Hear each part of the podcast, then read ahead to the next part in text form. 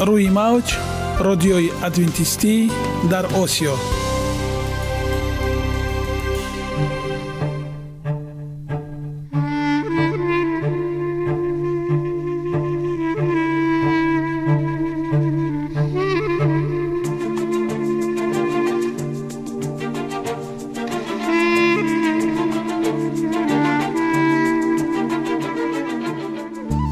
با عرض سلام به شما شنوندگان عزیز. برای سعادتمندی و خوشنودی شما آغازگر برنامه امروزمان می شویم.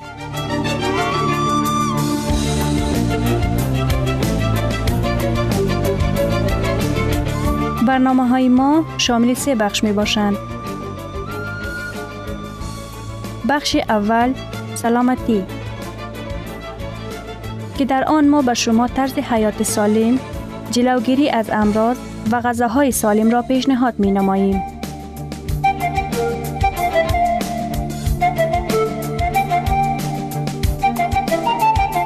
بخش دوم اخلاق نیکو، چنان که افلاطون گفته است تمام طلاهای روی زمین و زیر زمین به قدرت یک فضیلت اخلاقی ارزش ندارد.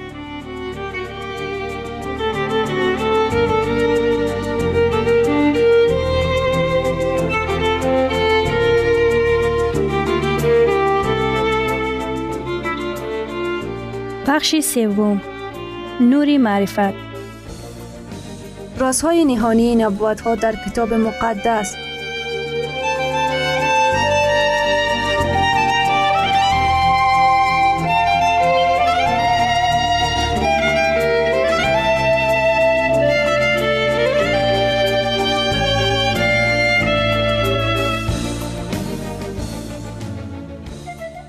پس با ما باشید. صدای امید با نوای امید، جسم سالم، عقل سالم. سالم بودن خوشبخت بودن است. خوشبخت بودن است.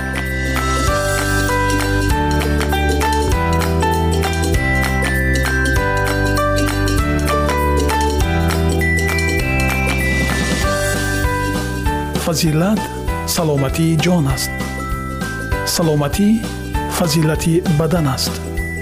تندرستی هم برای شخصی که آن را استفاده میبرد و هم برای دیگران چیزی عالی است. تندرستی از طلا ارزشمندتر است. سلامتی تا به حال از همه نعمتهای دیگر زندگی بالاتر است که گدای واقعا سالم از شاه بیمار خوشبختتر است.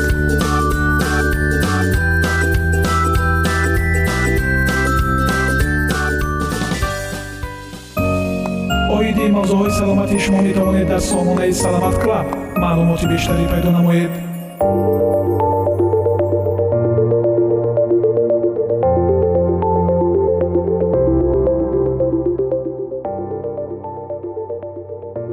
باکتری های خوب در یک نگاه اجمالی، دانش متعارف لازم برای مبارزه با باکتری ها و میکروب ها. در حقیقت زندگی بدون حضور و عملکرد لشکر باکتری ها غیر ممکن است.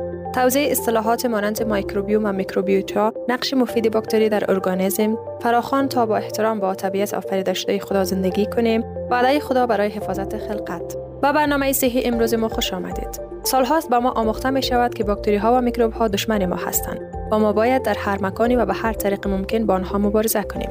اخیراً شروع کردیم که آنها را به روش متفاوت بررسی کنیم. در واقع این برای زمان ما معمول است. علم از ما می‌خواهد که چیزهای بسیاری را که ما فکر می‌کردیم یک بار برای همیشه حل و فصل شده اند کنار بگذاریم و دیدگاه‌های جدید را درباره واقعیت بیاموزیم.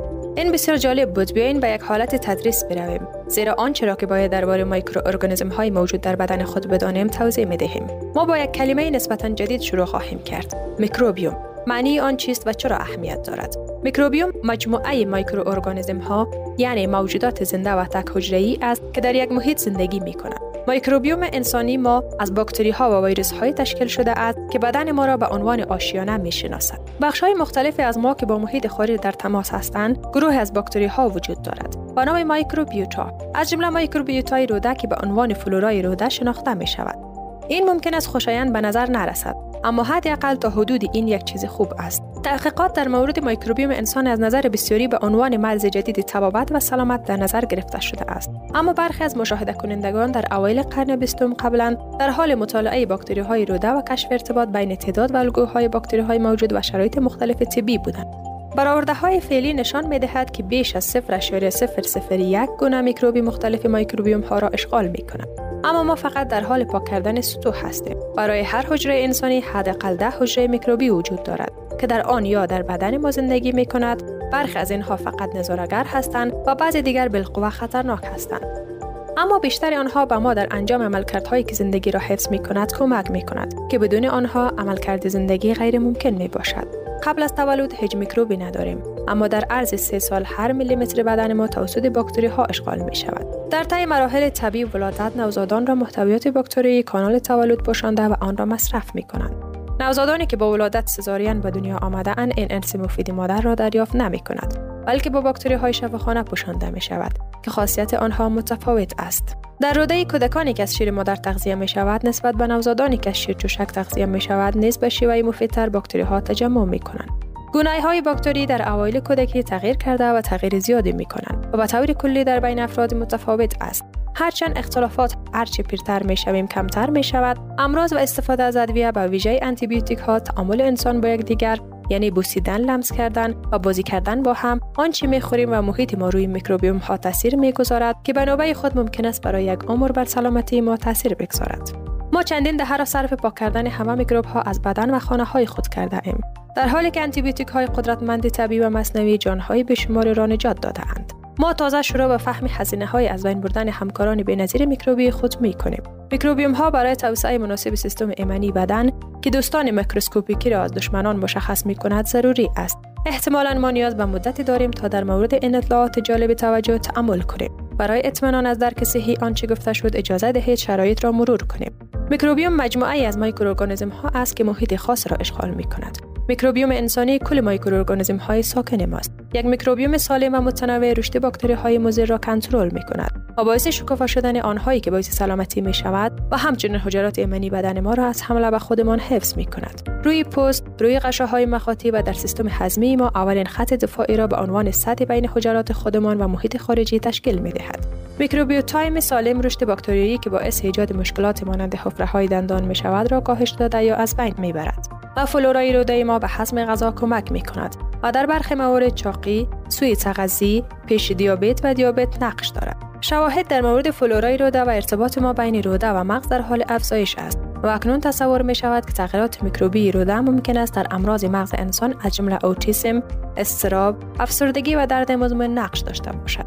در حالی که از یک طرف تمیز بودن بسیار مهم است، از آلودگی با میکروب ها و ویروس هایی که می تواند به ما آسیب برساند جلوگیری می کند. از سوی دیگر باید از مواد یا پرسه هایی که ممکن است تمام میکروب یا باکتری ها به طور غیر مستقیم از بین ببرد خودداری کنیم. استفاده از صابون و ضد عفونی کننده یا استفاده نادرست از آنتی بیوتیک ها. سلامت انسان به کلونی های باکتری سالم بستگی دارد. این را تصور کنید. قبل از نتیجه گیری بیایید یک دقیقه درباره معنای چنین تعبیر فهم تعامل کنیم. با دنبال انقلاب علمی ما شرطی شدیم که فکر کنیم در یک جنگ زنده یا مرده با طبیعت هستیم و ما آموخته می شود که تحقق نهایی تکنولوژی بشری تسلیم کامل طبیعت خواهد بود و ما بسیار مشغول تسلیم طبیعت بوده ایم تا آنجا که در بسیاری از مناطق جنگل ها پاک تعداد زیادی از گونه های گیاهی و حیوانی را از بین برده ایم. آب، پاک و هوا را آلوده کرده ایم. در حالی که منتظر دیدن نتایج آن هستیم می ترسیم. دانشمندان و اندیشمندان مشاهد از ما می‌خواهند تا با طبیعت صلح برقرار کنیم، ناکامی مصرفگرایی را درک کنیم و در روابط خود با سیاره شگفت‌انگیزی که به ما داده‌اند با احترام و فروتن باشیم. متأسفانه ما آنقدر عاشق سبک زندگی متلاشی کننده خود هستیم که حاضر نیستیم آهسته‌تر قدم برداریم و دوباره به زندگی ساده و میانه‌رو خود برگردیم. ما فکر می‌کنیم به نوعی طبیعت تعادل از دست رفته خود را بازیابی می‌کند و ما بدون مجازات خواهیم بود. آنچه فراموش می‌کنیم این است که یک خالق در پشت طبیعت وجود دارد و او بدرفتاری‌هایی را که علیه خلقت او انجام می‌دهیم جدی می‌گیرد. کتاب مقدس مکاشفه این زمان را اعلام می‌کند که خداوند باید کسانی را که زمین را ویران می‌کند نابود کند. ما وظیفه داریم به زندگی احترام و آفرینش و خالق آن بازگردیم و آماده شویم تا بخشی از آفرینش جدید او به زودی پرده برداری گردد. و من یک بهشت جدید و یک زمین جدید را دیدم. و من از بهش صدای بلند شنیدم که می گفت ببین جایگاه خدا نزد مردان است و او به آنها ساکن خواهد شد و آنها قوم او خواهند بود و خود خدا نیز به آنها خواهند بود و خدای آنها خواهند بود و خداوند هر اشک را از چشمانشان پاک خواهد کرد. دیگر هیچ مرگ، غم و اندوه و گریه‌ای نخواهد بود. دیگر هیچ درد دیگری نخواهد بود، زیرا رنج‌های قبلی از بین رفته‌اند. و او که روی تخت نشسته بود گفت ببین من همه چیز را جدید می‌سازم. دوستان عزیز، شما می توانید سوالاتتان را با رقم پلاس یک سه هفت هفت شصت شصت هفتاد پلاس یک سه هفت هفت شصت شصت هفتاد در واتساپ ما نویسید. با لحظه تندرستی سالم بمانید.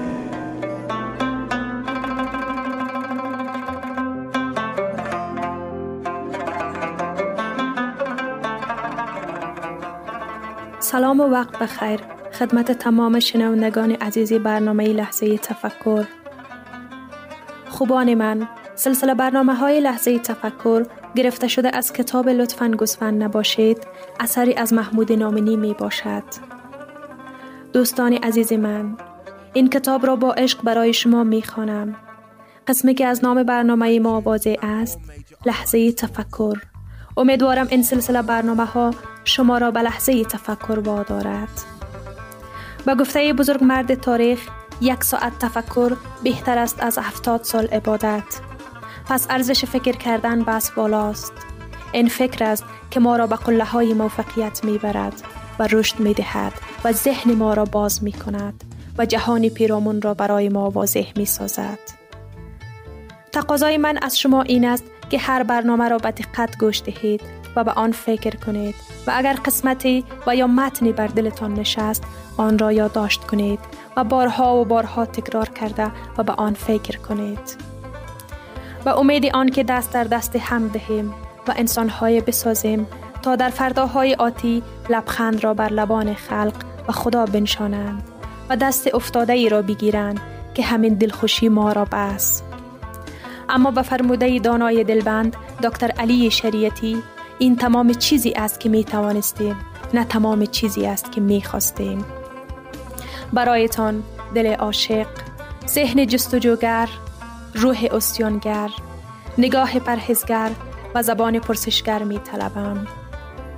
اینک به برنامه امروزی لحظه تفکر گوش فرا دهید.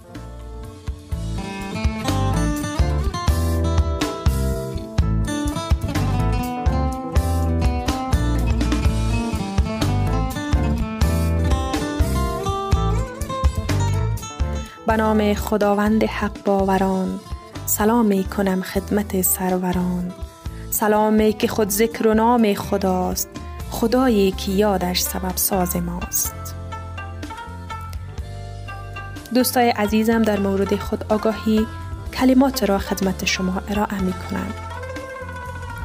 اوشو آگاهی را نور می داند و می گوید با ژرف‌تر شدن آگاهی نور می افشانی.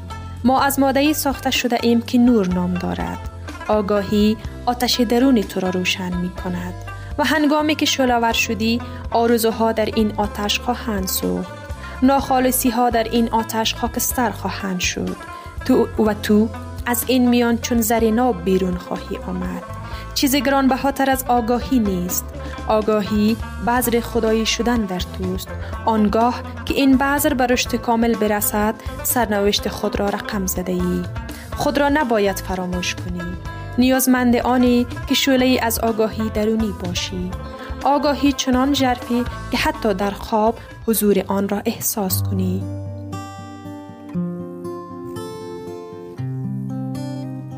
اوشو آگاهی را نوع ایمان دانسته و آن را همسایه شادمانی می پندارد و ادامه می دهد. آیین بر اعتقاد و ایمان استوار نیست. آیین بر حیرت و آگاهی استوار است. اگر می خواهی آن را احساس کنی، از آن آگاه گردی و بینی اش. چشم بگشا و غبار صد ساله از آن بزدای. آینه را پاک کن و ببین که چه زیبایی تو را در بر گرفته، چه شکوهی بی انتهایی که بی وقفه بر در می کوبد. چرا با چشمان بسته نشسته ای؟ از چروی چنون عبوس نشسته ای؟ چرا نمی توانی دست بیفشانی و چرا نمی توانی بخندی؟ هنری لانگفلو خودآگاهان را قهرمان می انگارد و می سراید. در آوردگاه پهناور دنیا، در اردوی زندگی، چون گوسفندان مباش که به اراده رانده می شوند. قهرمان باش در تکاپو. اما نویل آگاهی را فرایند تاریخ می داند و می گوید. این فرایند تاریخی است. شاید احساس کنید با یک ما پیش فرق نکرده اید، در حالی که چنین نیست، زیرا یک ما زندگی را بیشتر تجربه کرده اید و آگاه تر از یک ما پیش هستید. بدین ترتیب ناامیدی هایتان را بزدایید. تلاش را کنار نگذارید. هرچه تلاش آگاهانه تر باشد، رشد هم سریع تر است. احمد خزرویه، عارف فهیم، خود آگاهی را به نحو شگرف ولی ساده چنین بیان می کند. جمله خلق را دیدم که چون گاو و خر از یک آخور علف می خوردند. یکی به تمسخر گفت: خواجه، تو در آن میان چی می کردی و کجا بودی؟ گفت: من نیز با ایشان بودم. اما فرق آن بود که ایشان می خوردند و می خندیدند و بر هم می جستند و من می خوردم و می گریستم و سر بر زانو نهاده بودم و می دانستم. پائلو کویلو آگاهی را در قالب داستان چنین بیان می کند. دو جهانگرد امریکایی به قاهره رفتند تا عارف معروف را که در آنجا به نام حافظ عمیم خوانده می شد ببینند. وقتی به منزل او رسیدن، با کمال تعجب دیدن که عارف در اتاق بسیار ساده زندگی می کند. اتاق پر از کتاب بود و غیر از آن فقط میز و نیمکتی دیده می شد. دو جهانگرد از عارف می پرسند: لوازم منزلتان کجاست؟ عارف می گوید: مال شما کجاست؟ جهانگردان می گوید: لوازم ما؟ اما ما اینجا فقط مسافریم. عارف می گوید: من هم همینطور.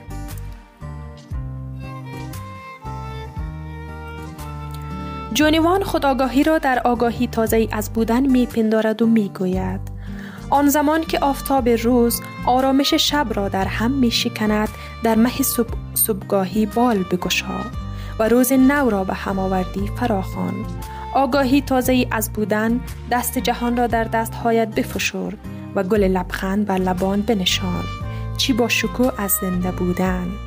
اما پاول ویلیامز خود آگاهی را در دور ریختن گذشته و آینده می داند و می سراید. از دنیای کهنه‌ات بیرون بیا.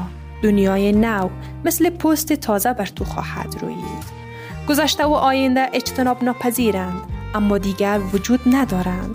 تنها این پوسته قدیمی را دور بینداز. ایرج مرزا آگاهی را در درک زمان می داند و می سراید. گر گوهری از کفت بیرون تافت، در سایه وقت می توانی یافت. گر وقت رود ز دست انسان، با هیچ گوهر خرید نتوان.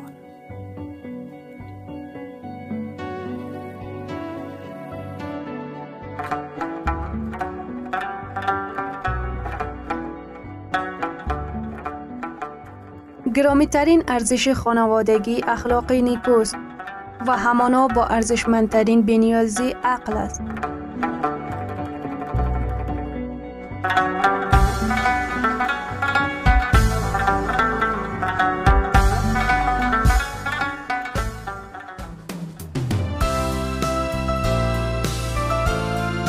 اینجا افغانستان، در موج رادیوی ادونتیستی آسیا.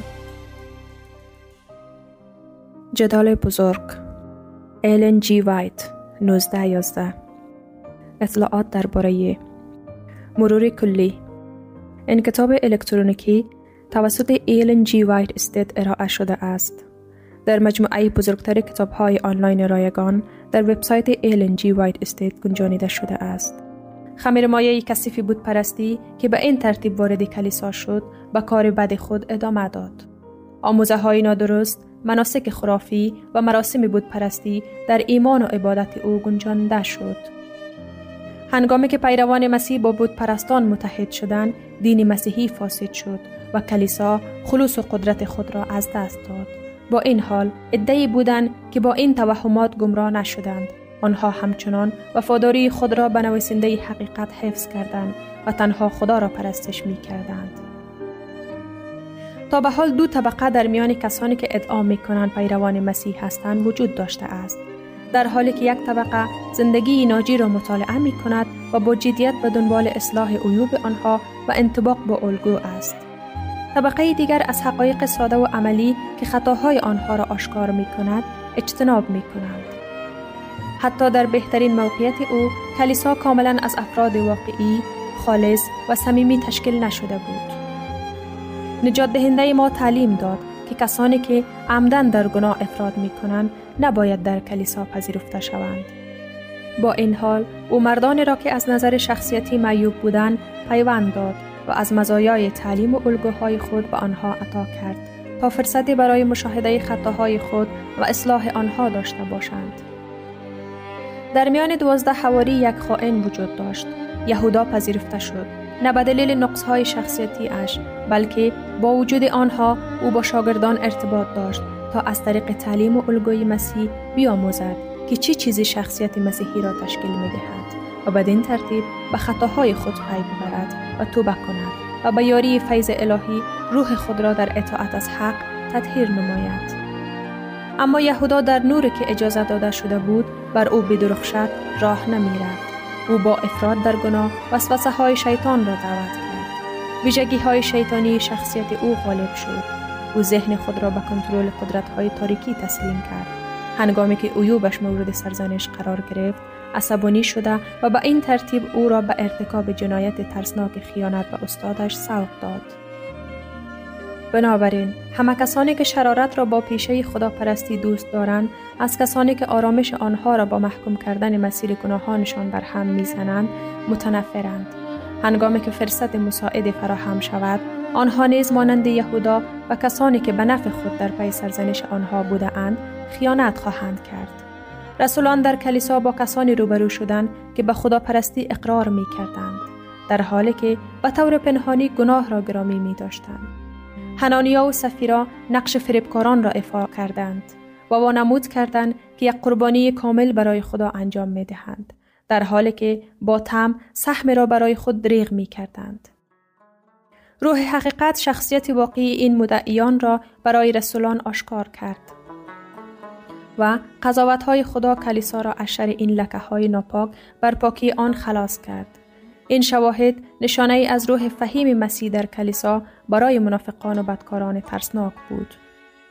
آنها نمی توانستند مدت زیادی را در ارتباط با کسانی بمانند که از نظر عادت و منش نمایندگان ثابت مسیح بودند و هنگامی که آزمایشات و آزار و اذیت بر پیروان او وارد شد تنها کسانی که مایل بودند به خاطر حقیقت همه چیز را رها کنند می‌خواستند شاگرد او شوند. بنابراین تا زمانی که آزار و شکنجه ادامه داشت کلیسا نسبتاً خالص باقی می‌ماند. اما با پایان یافتن نوکیشان اضافه شدند که کمتر اخلاص و فداکاری داشتند و راه را برای دستیابی شیطان به او باز شد.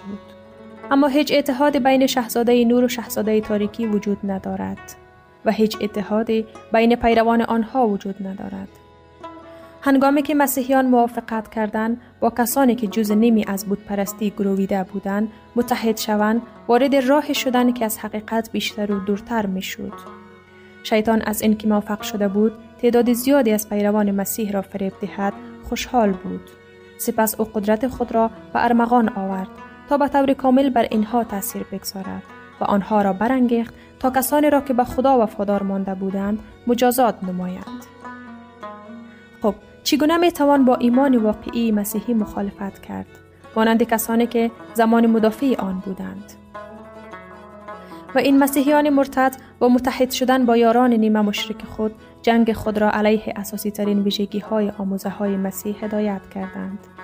برای کسانی که وفادار بودند مستلزم مبارزه ناامید کننده بود تا در برابر فریبکاری و زشتکاری هایی که در لباس های مقدس پنهان شده و به کلیسا معرفی شده بود بیستند. کتاب مقدس به عنوان معیار ایمان پذیرفته نشد. احکام آزادی مذهبی بدعت نامیده شد و طرفداران آن منفور و منع شدند. پس از یک درگیری طولانی و شدید، عده معدودی وفادار تصمیم گرفتند که اگر کلیسای مرتد همچنان از رهایی خود از باطل و بتپرستی امتناع کند، اتحاد خود را با کلیسای مرتد منحل کنند. آنها می دیدند که اگر از کلام خدا اطاعت کنند، جدایی یک ضرورت مطلق است. آنها جرأت نداشتند خطاهایی را که برای روحشان کشنده است تحمل کنند و سرمشق قرار دادند که ایمان فرزندان و فرزندان آنها را به خطر انداخت. برای تأمین صلح و وحدت آنها آماده بودند تا هر گونه امتیاز را مطابق با وفاداری به خداوند بدهند. اما آنها احساس می‌کردند که حتی صلح نیز با قربانی کردن اصول بسیار گران قیمت خواهد بود. اگر وحدت تنها با مصالحه حقیقت و درستی تأمین می‌شد، بگذارد اختلاف و حتی جنگ رخ دهد. آیا برای کلیسا و جهان خوب است اگر اصولی که آن ارواح استوار را به حرکت در می آوردند در قلب افراد ادعا شده خدا احیا می شد؟ نسبت با آموزه هایی که ستونهای ایمان مسیحی هستند، بی‌تفاوتی نگران کننده‌ای وجود دارد.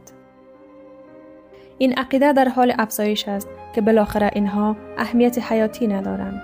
این انحطاط دست ماموران شیطان را تقویت می کند، به طوری که تیوری های دروغین و توهمات مرگباری که مؤمنان در آثار گذشته زندگی آنها را برای مقاومت و افشای آنها به خطر انداخته بود، اکنون مورد لطف هزاران نفری است که ادعا می کنند پیرو مسیح هستند.